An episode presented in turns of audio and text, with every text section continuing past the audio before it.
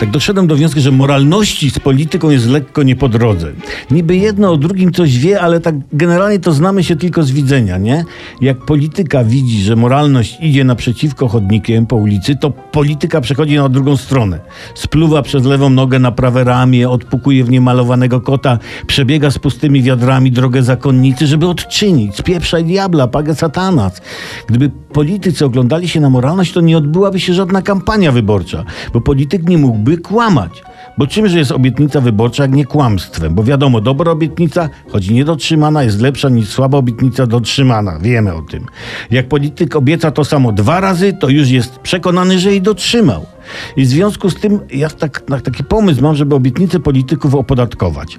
Takie prawo ustanowić. Jeśli polityk coś obiecuje, to będzie musiał podać, ile to będzie kosztować budżet państwa i jego partia będzie zobowiązana wpłacić kaucję w wysokości 10% kosztów dotrzymania obietnicy. Jeśli dana partia przegra wybory, nie będzie rządziła, kaucja będzie zwracana. Jeśli wygra i obejmie władzę, kaucja zostanie zwrócona w przypadku realizacji obietnicy. Jeśli partia nie dotrzyma obietnicy, kaucja przepada i kaucje byłyby wpłacane na specjalny fundusz emerytalny, na przykład. I albo politycy by przestali kłamać przy składaniu obietnic, albo będziemy mieć najbardziej wypasione emerytury na świecie. Chociaż widzicie, jest jednak jeden problem. Jak obliczyć 10% od gruszek na wierzbie? No nie da się. Czyli pomysł z kaucją moralnie dobry, ale politycznie no, no głupi.